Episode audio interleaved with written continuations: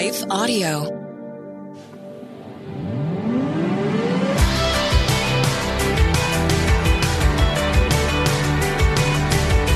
You're listening to Therapy and Theology, and I'm your host, Carley Marcouillier. This podcast is a space where we explore popular topics and questions related to the convergence of faith, feelings, spiritual formation, and more. My prayer is that through these conversations, we will grow in our awareness of who we are as beloved children of God. Learn to acknowledge our needs and emotions with curiosity and compassion and rediscover the purpose and power of our unique stories through the lens of the gospel. As a licensed therapist and ministry leader, I want to give voice to the many questions we face while cultivating a clearer view of how our faith informs our healing journey. I don't have all the answers, but I am committed to going deeper and walking together.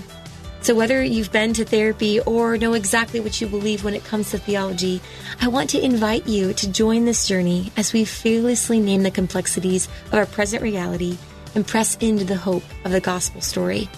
So, are you ready? Let's jump into today's question and begin this journey together.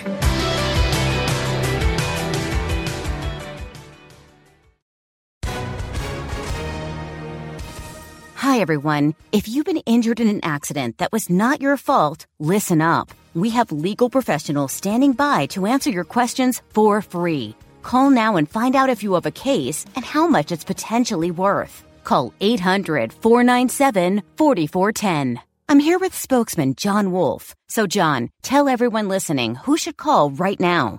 Well, Maria, first off, thank you for having me here. It's always nice to answer the listeners' questions. Now, as far as who should call in, Anyone who's been injured in an accident and think you deserve compensation, give us a call right now. 800 497 4410. You'll find out if you have a case and how much it's potentially worth. Thanks, John. You heard it, folks. Take advantage of this opportunity and call now. 800 497 4410. Advertisement sponsored by Legal Help Center may not be available in all states.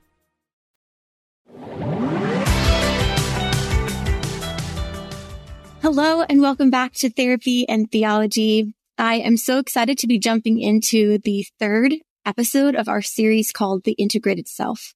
And we are seeking to better understand the connection between self awareness and our spiritual formation. You know, the self composed of the heart, soul, mind, and strength is made in the image of God and for the purpose of knowing and being known by God. But due to the brokenness that has fractured our intended wholeness, we have had to become disintegrated from ourselves and have learned to disconnect from our emotions and God given needs. In many ways, we have learned to lose sight of our true self as a reflection of our creator. Yet scripture's invitation is to repair this disconnection as we bring our whole selves to God and reclaim our belovedness and belonging as his children. This is the basis for our self acceptance and for growing in our knowledge and love for God. So today, I am so excited and honored to be sharing this time with Dr. Curt Thompson as we dive into part three of this series and look at what it means to reintegrate our soul and its complexities as an embodied resource for knowing and being known. Curt is inspired by a deep compassion for others and informed by a Christian perspective. And he is a psychiatrist in Central Virginia who shares fresh insights and practical applications for developing more authentic relationships and fully experiencing our deepest longing to be known.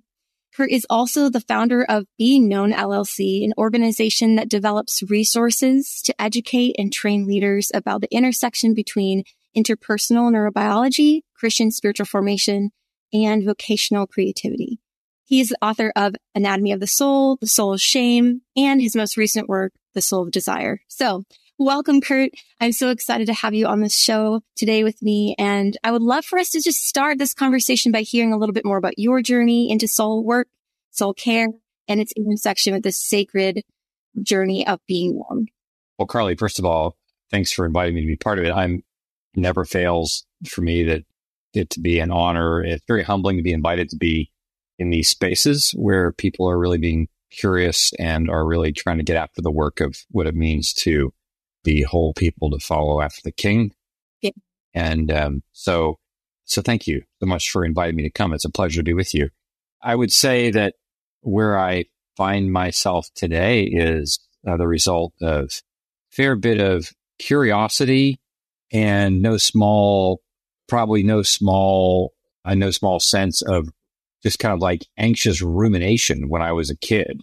Yeah. About what does it mean for us to be human beings? I mean, even as a, as a kid, you know, what, what am I supposed to be doing? How am I supposed to be doing it?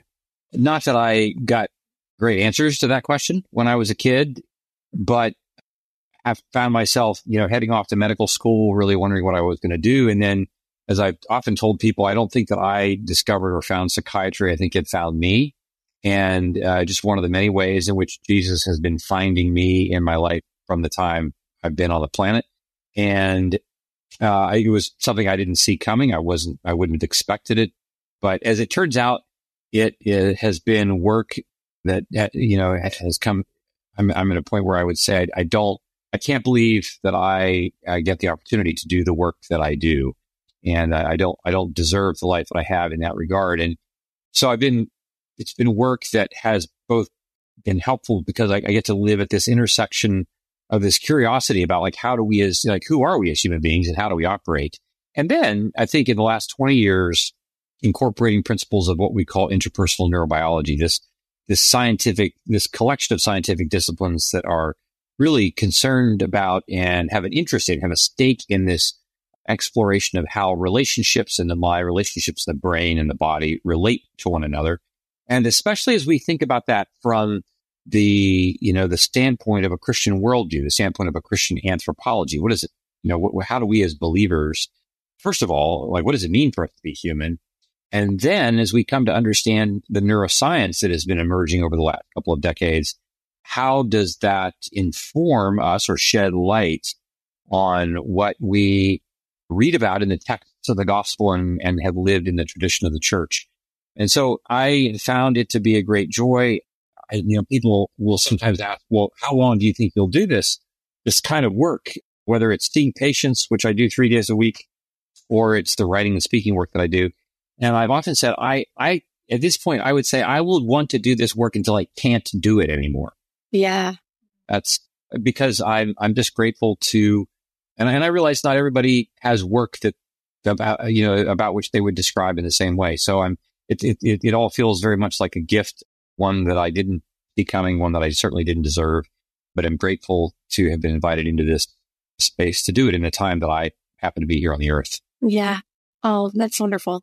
When, when did you write Anatomy of the Soul? I know that's a just a random question, but I, that was your first work and that's kind of been the anchor point for a lot of the secondary and third works that you've done. Yeah. Anatomy of the Soul came in 2010. I had spent about the four, four to six years prior to that, really beginning to get immersed in this newly emerging field of interpersonal neurobiology and, you know, kind of thinking about how how do we bring how do we bring that in into the light of a Christian anthropology, and so that came in 2010. Okay, awesome.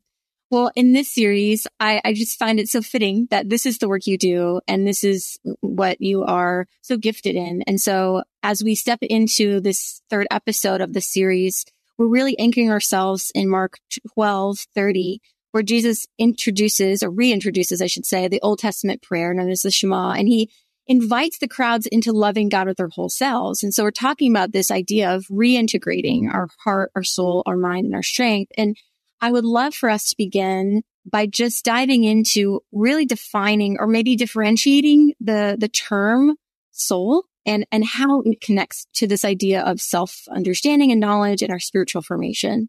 Yeah. Well, I, I think, and, and here my hat is off to my friends and folks, if you know about this Bible project uh, yes, out of Portland. and, you know, one of the things that Tim Mackie points out is that if you look at the canon of the Hebrew Bible, the notion of soul is, and, and by the way, the, the, Bible, there's no place in the Bible that defines the soul. There are just certain assumptions that are made culturally. And uh, in the Hebrew canon, in the Hebrew Bible, it, it this soul is only ever understood to be a, a you know a, a, spirited body right this comes off of genesis 2 7 for the man was formed out of the dust of the earth and god breathed the breath of life into man's nostril he became a living soul so there's this notion that we are embodied and we are spirits, and then we are a soul. It's not a thing that we have, it's a thing that we are. It's not until you get to the New Testament where there's been more Greek influence culturally, and the Greeks talked a lot about the soul being a thing that we have, not necessarily a thing that we are. So it's, I, I would suggest it's a, uh, it's a less, it's a less integrated way, like it, it, as opposed to, and, and as opposed to the thing that I am, it's a thing that I have. Now, there are actually, you know, if, if you want to get down into the philosophical weeds about this, there are, you know, there, there are deeply committed followers of Jesus who find themselves in different camps, even nowadays. Yeah. In terms of whether or not they think we are a soul or in one camp and other camp think that it's the soul of something that we have. From my perspective, in terms of like the practical element of this, I think it really, for me, the question is, well, what are some things that we know might be included in this as opposed to being able to define it? Mm-hmm. How would we more commonly describe how we know it's in play when it is? Like and that. so it, it, it, with, it, with that in mind is how when I'm working with people, they're like, well, what about my soul? I say, well, I don't know about your soul. I, I am like, I, am not a philosopher. I like, I can't tell you whether you are one or you have one. Right. The Bible, the Bible doesn't seem to be all that concerned about defining that. So like, I neither will I be. We'll leave that to the philosophers. Not that it's unimportant, but I'm just saying for now, yeah, yeah. What I want to say is that uh, we can spend a lot of time trying to answer that question, what defining it, as a way to avoid living in it. Ooh, yeah, that's good. It's just a way for me to distract myself from the harder questions of the things that I do know. And what I do know is that I'm a person who senses and images and feels and thinks and acts with my body. How much of that makes up my soul? If my soul is something different, my soul is a center. Like, I don't know but I am aware of what we do know. And so much of how we often operate, so much of what the mind, with the sense, all the things, whether I'm sensing or imaging or feeling or thinking or acting with my body, so much of that because of my trauma, because of my shame, because of my unhealed wounds, because I am so much like my first parents in Genesis chapter three in the third page of the Bible. I am so many of those things uh, I act on impulsively. I act on non-consciously they have me on autopilot. Uh, and as we say, just because I do something non-consciously, just because I'm not aware of what I'm doing, does not mean that I'm not doing it willfully. Right. I'm still doing it willfully. I'm not paying all that much attention to the fact that I'm walking across the street when I'm looking at my phone because I'm paying attention to what's on my phone as I walk. Right. But I'm still doing it willfully. I'm still walking willfully. And this is true for a lot of what is going on. If you read the Proverbs, you know, Psalms, Proverbs, Ecclesiastes in particular, you would you recognize that wisdom depends upon our capacity to be as finely attuned and as finely tuned as we can be to what is happening in any given moment that we occupy. So am I attuned? Am I paying attention to what I'm sensing or imaging or feeling or thinking or doing with my body? Am I paying attention to that in another person? for the purpose of being curious about how we can together, whether it's in this conversation or in this business venture or in this classroom setting or in this choir that I'm directing or the sermon that I'm preaching or the engineering that I'm directing, how do we create beauty and goodness in the world? And so live in accordance with the first two pages of the Bible. That's right. How do I become a person of greater love, joy, peace, patience, kindness, and all the rest? How am I doing? How am I becoming living, breathing forgiveness? How am I becoming the Sermon on the Mount? All those things. If I'm willing to pay attention, to slow down enough to attune to my senses and images and feelings, thoughts and behaviors, I'm then going to be in a greater position to direct them in the way that I really want them to go that would reflect things like the Sermon on the Mount, the fruit of the Spirit. But if I'm, I, it, I'm not going to be able to do that very well by myself. I need to be more deeply known in order for me to sort out and discover where those parts of me lie that are yet unhealed. And so therefore lead me down these paths of impulsivity and autopiloting piloting that are directions that I don't want to go.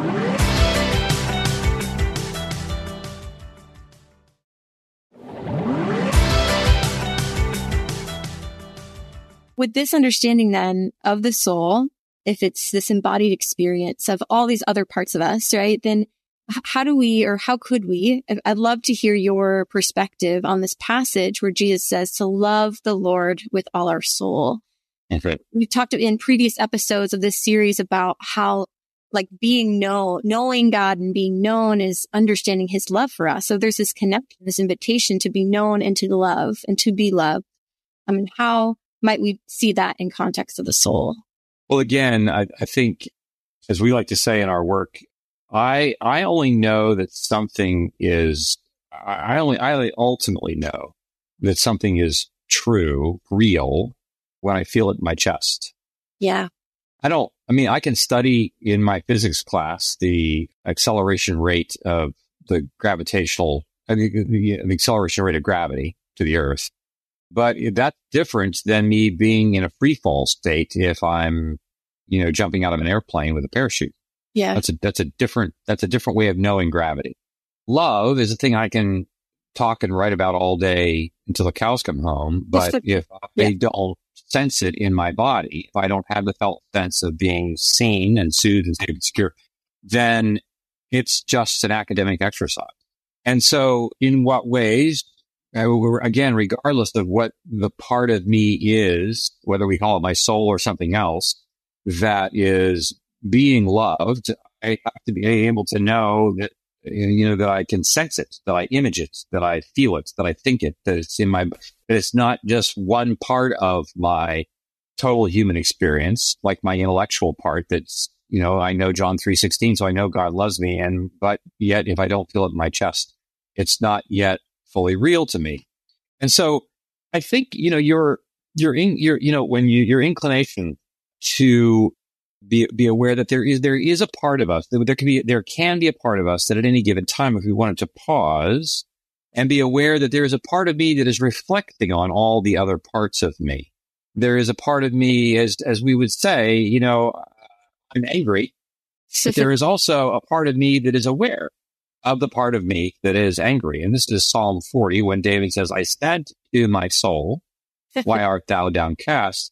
So we know that there is a part of David that is asking the question, and there's a part of David to whom the question is being put.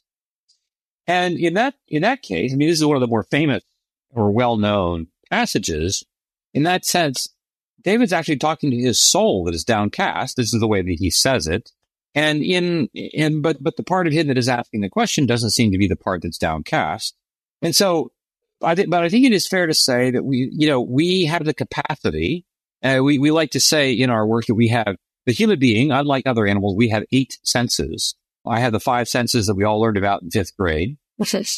I have the sixth sense that we know that interoception. My, I, like I know what my, the interior of my body is sensing, my GI tract, my pulmonary states, right? When I'm anxious, you know, when I'm upset, so forth.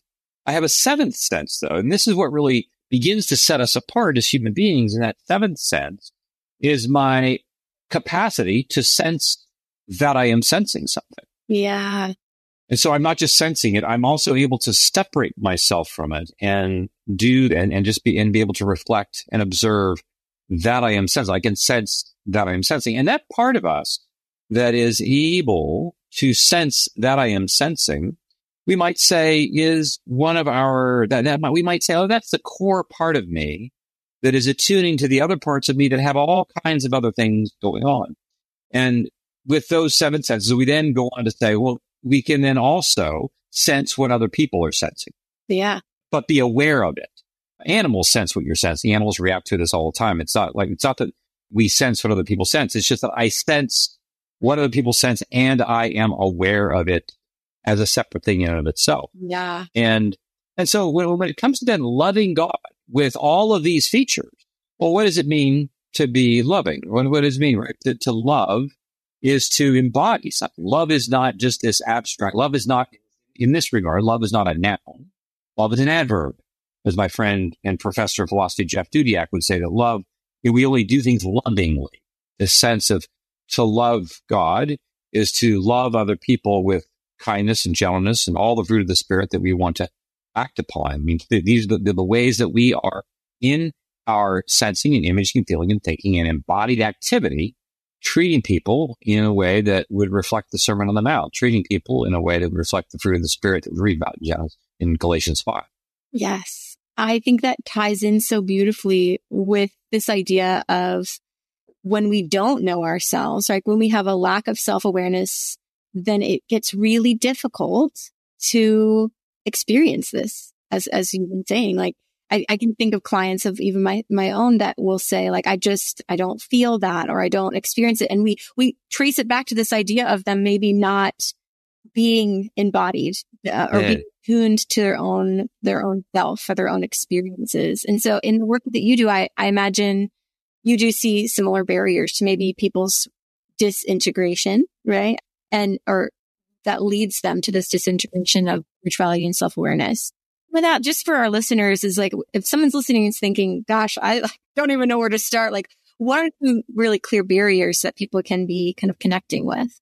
Well, in some respects, it's, and though at one level it might feel like this is really complicated and complex, so forth. And at, at, at another level, we might say, and, and, and this I think is actually hopeful for us, it, because it, it is pretty straightforward in terms of what we can begin to do about it in some respects, we would say that, you know, as we like to say, every baby comes into the world looking for someone, looking for her, looking for someone, looking for him. We're, we're all doing, and, and, this never stops. Like I'm, we're going to go to our graves in our 80s looking for someone looking for us. And what we are longing for, what we are looking for is this experience of being seen and soothed and safe and secure. I, I long to be loved. But that experience of being loved is imperfect at best. And we, and many of us have had all kinds of experiences from the time that we come into the world in which not only have we not experienced that, but we've experienced just the opposite. We've experienced trauma. We've experienced being mistreated. We've experienced neglect. We've experienced a lot of things. Yeah. That give us the remembered sense that interpersonal and intimate interpersonal reactions and inter and relationships are dangerous. Yeah. And if I have interactions with people, especially in the homes in which I grew up or relationships with my, you know, with my parents, with my siblings, with my friends, in which I have experienced wounding, I've experienced some kind of wound of some form that is not repaired, a rupture that is not repaired, then my brain is going to remember that intimacy is a threat. Oh. And I don't like that feeling. I don't like the sense of feeling hurt or feeling sad or feeling angry. Oh, these are not things I like. I wake up and think to myself, gosh, I hope I can be more sad by the end of the day. I hope, that's what I get to be. Like, that's all we do. Yeah. That's all, that's all we want to do. Yeah. And so what that then means is that this feeling that I have will be something I'm going to have to regulate. I'm going to have to find a way to regulate this. And we know that the most effective way for me to regulate affect or my emotional states is through co-regulation. If I have another, like little children need their parents to help them regulate all the stuff that's just breaking loose in that little head of theirs. And if I don't have that, then as a child, I have to learn somehow how to regulate that in some way, shape or form. And we do that across a range of different ways. And sometimes I myself am just like, I regulate it by being dysregulated. I regulate by saying whatever I want, feel, think, sound like I'm just pretty impulsive. Oh, I'm, I'm just out there. Sure. Sometimes I regulate it by clamping down on it, by working really hard to not pay attention to it because it feels too uncomfortable. And we become what we practiced. Yeah. It's just the way it is. It's very, it's, it's very simple. We become what we practice. And if I practice working really hard not to pay attention to my anger or to my sadness, to my grief, I will not be aware of it. Now, it doesn't mean that my body is unaware of it. It doesn't mean that I, that I'm not housing it in some other way, shape or form in my mind. It's just that the conscious part of me that is paying attention to driving my car, to getting my Starbucks, to, you know, preparing a meal, thinking about the accounting work I have to do, paying my taxes. That part of my brain is doing all those things, but it's working really hard at the same time, keeping all these things underneath. And the thing is, like, like anything else, your brain, my brain, our minds will contain and hold all these things up to a certain point until it is no longer going to do that. And then that's when they find themselves in your office being depressed or anxious or with an eating disorder challenge or with too, drinking too much or all the things that we do as human beings. Because at that point, my brain has, is, is no longer able to keep doing on its own what it's been trying to do. And so steps for us in this regard is first of all, really to be, I would say, you know, when we find ourselves in situations in which we are in distress, the first, the first item of business is, and it, this is very hard for us, but the first item of business is for us to be curious and not condemning. Yeah. The more common question that we ask ourselves is, what's wrong with me? And I think the better question to ask, and so that's a question of condemnation. What's wrong with me? The question of curiosity is, what happened to me? What's, what's happening? What's the experience? what is happening to me? What what happened to me? What is like what what what have been the events that have taken place such that I find myself in this space? And we want to be genuinely curious about this. So when Jesus asks, when he you know he stops the crowd in Mark five, when he gets out of the boat, and he's going to the priest's house, and the woman with the bleeding dyscrasia, you know, she has a plan, and it's kind of like we're gonna we're gonna do kind of like like covert ops healing. like we're commando, I'm going to get in, touch the garment and get out. Nobody's going to know. Yeah. And he stops. And like this was not part of her plan.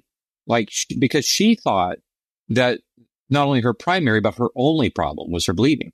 Yeah. What she doesn't recognize is that her bleeding is just the tip of the iceberg. It just represents everything else that's downstream to this that has been condemning of her over the course of her life for 12 years every day she gets up and in some way, shape or form, she's getting the message. Uh, you're not worth Jack in this family, in this town, in this community. And Jesus says, who touched me? Who touched me? I'm like, what are you going to do? You're like, what, what she like? She's now she, ugh. and he's being curious. Now it, it's possible that with all of her shame that she can only hear his question as one of condemnation. She assumes that he's asking because it's kind of like, you know, who touched me? How dare you like, yeah, like take my power away from me without asking, get, getting a signed release? No, he's, it's a genuine question, which is a reflection of Genesis 3. When God comes calling in Genesis 3, he says, where are you? He's not, he's, he, this is not a cover for him saying, where are you? Because I'm going to kill you. right. It, it's, it's a, it's a real question. And so, uh, being curious rather than condemning is I think, a really helpful posture for us to hold. It's pretty, it's pretty simple and really hard to do. Yes. Yes. Very hard to do.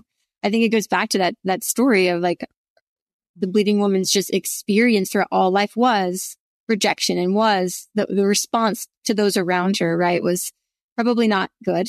Um, and so I think that, that we experience those things too. I mean, so many, I worked for, through attachment based work a lot of the time. And the, the largest question that I, I tend to ask clients is like, let's, let's be curious about that. Like, there's a reason why you don't want to speak to your parents. There's a reason why you don't want to go back to XYZ. And that reason is important. And if we can understand that, I think it can change the way we view ourselves and maybe even respond to the hurt around us. Yeah. Yeah. Absolutely. So I think that many probably listening today have probably already read some of your books or are listening to your podcast. And if you're not, please go and check out Curt's books and his podcast. I listen to your podcast a lot and I love it. It's, it makes me laugh. You and Pepper agree. um, what would you say in, in addition to this kind of posture that you already have mentioned when we're stepping into this, this journey, I would say of, of reintegrating, of becoming attuned, of being curious, to know ourselves so that we may know God. What would you say would be maybe a first step to integration in addition to just the curiosity, whether that be getting into community or therapy or what are just some of your thoughts? And then we'll end with maybe a, a quick application of that. Yeah. Well, I think one of the signature elements of this notion of integration that we talk about in interpersonal neurobiology is that the integration that I long for for my own mind, I when, when, we when we mean integration, we're, we're really talking about what Jesus is referring to when he says, "Therefore, be whole or be perfect, even as your Father in heaven is also whole or perfect."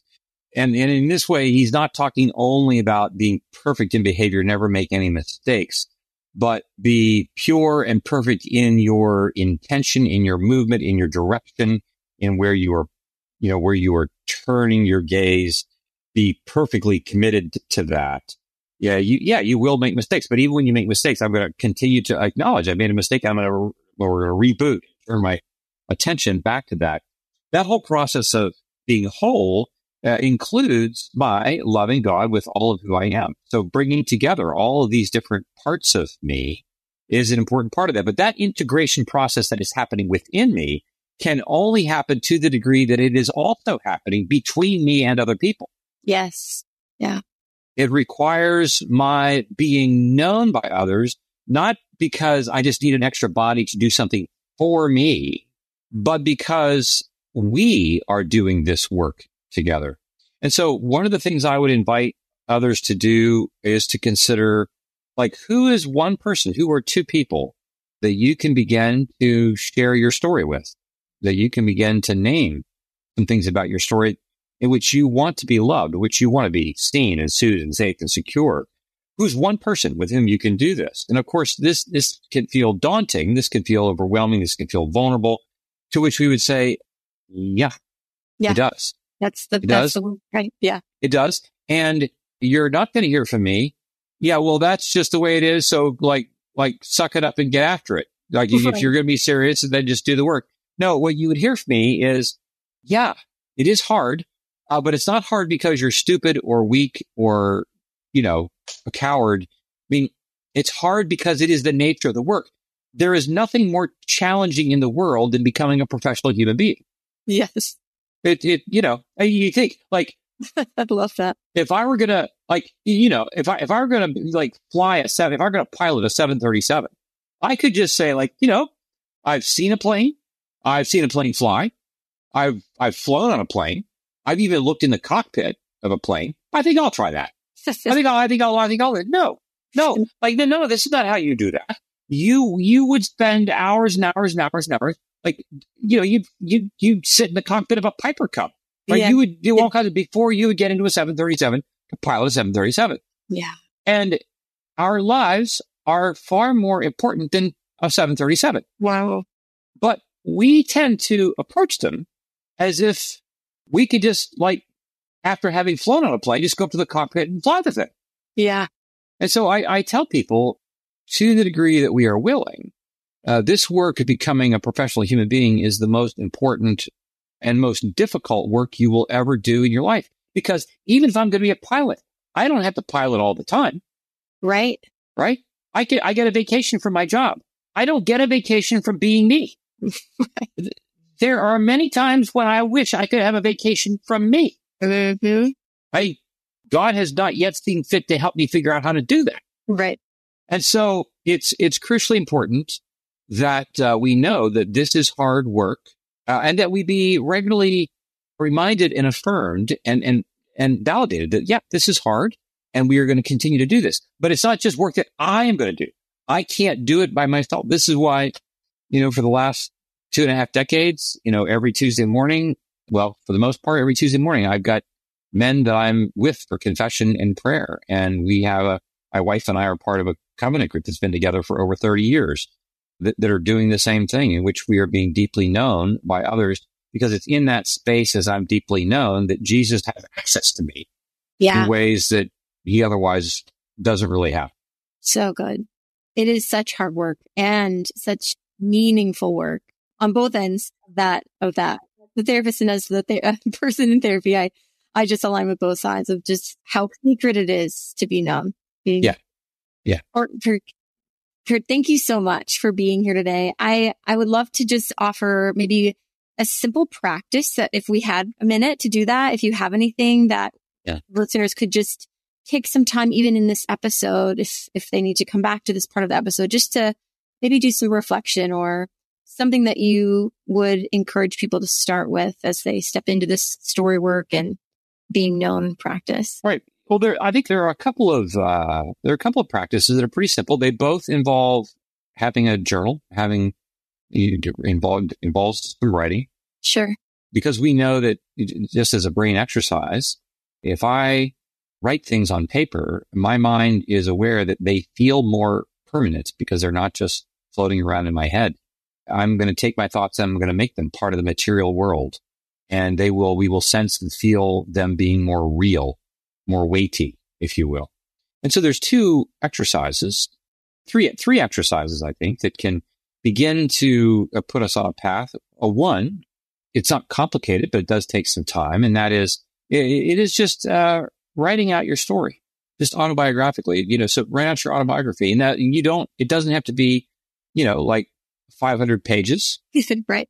Right. And, and the way I, the way I invite people to do this is plan for about 30 to 45 minutes and write what you can remember, beginning it with your earliest memory and write first of all about your first decade and write for about 30 to 45 minutes, paying a lot of attention to what you remember as being important in terms of relationships.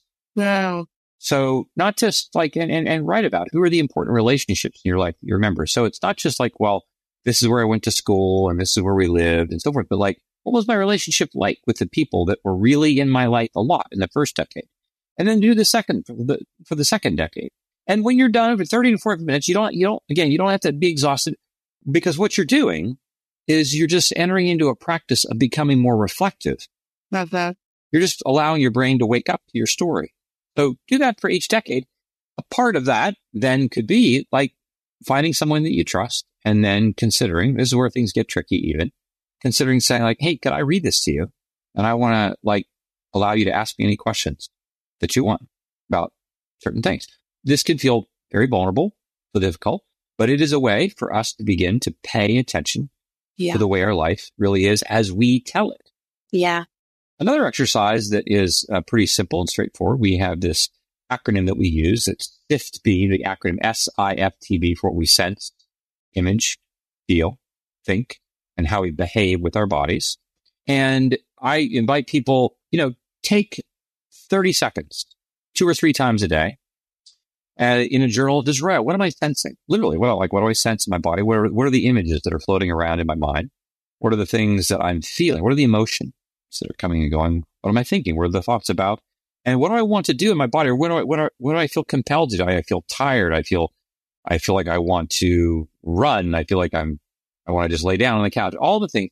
Again, mostly not, not just because, oh, this is going to somehow reveal all the deep secrets I want to know about myself. Right. It's more a matter of beginning to practice paying attention to what my experience actually is such that I'm not just walking around on autopilot. And then the third thing I think I would say, and especially for those folks for whom who are listening who find themselves in places that feel difficult, you're familiar with all these practices. And, and that, that would be a, a simple gratitude exercise. Yeah. At the end of the day, in that same journal, list three concrete things that you've experienced in the course of that day that you would say, gosh, I'm really grateful. I'm, I'm grateful. I'm grateful for the lunch that I had today. I'm, I'm grateful for, I'm grateful for Nora who works in a cafeteria at the place where I work. I'm just really grateful for her because she was very kind to me today in the lunch line. Because then once we start to keep track of these things that we're grateful for day after day after day, then we move to the next step in which we say, tomorrow I'd like you to go and tell Nora. Yeah. What you're grateful for and why you're grateful for her in that regard. And so it's not just a matter of like noticing what I'm grateful for, but it also means practicing being grateful with the person who's responsible for what has been provided for you. Yeah. It goes a long way in enabling my mind to be in the present moment, drawing my attention to things that are good and beautiful in my life, taking my attention away from things that I'm afraid of or things I'm ashamed of, but also connecting me to other people, especially as I am doing the work of especially explicitly expressing that gratitude to them in real time and space. Oh, so good. These are all beautiful. And I hope that those listening, I hope you try them out and let us know what you think and how they've, how they've helped you. Curt, thank you so much for joining me today. It's been such a blessing and a gift. And I just, I pray for your continued ministry as you keep doing the work that you're doing. Carley, thanks so much. It's been a real pleasure. And again, to reiterate, following Jesus is hard to do. And at the same time, we are much, you know, we are in a much better place to do it if we're not doing it by ourselves. So really grateful for your podcast and for your listeners having the advantage of knowing that uh, they're not by themselves in this process. That's right. Thank you. Yeah, you bet. Thanks so much for tuning in to this episode of Therapy and Theology. If you have a question or topic you would like discussed on a future episode, please feel free to email me or drop it in the comments. Also, don't forget to subscribe to have each week's episode instantly downloaded to your podcasts and see the show notes for resources mentioned in this episode. To access more content and join my monthly email list for the latest updates and info, visit my website at carleymarcouillier.com.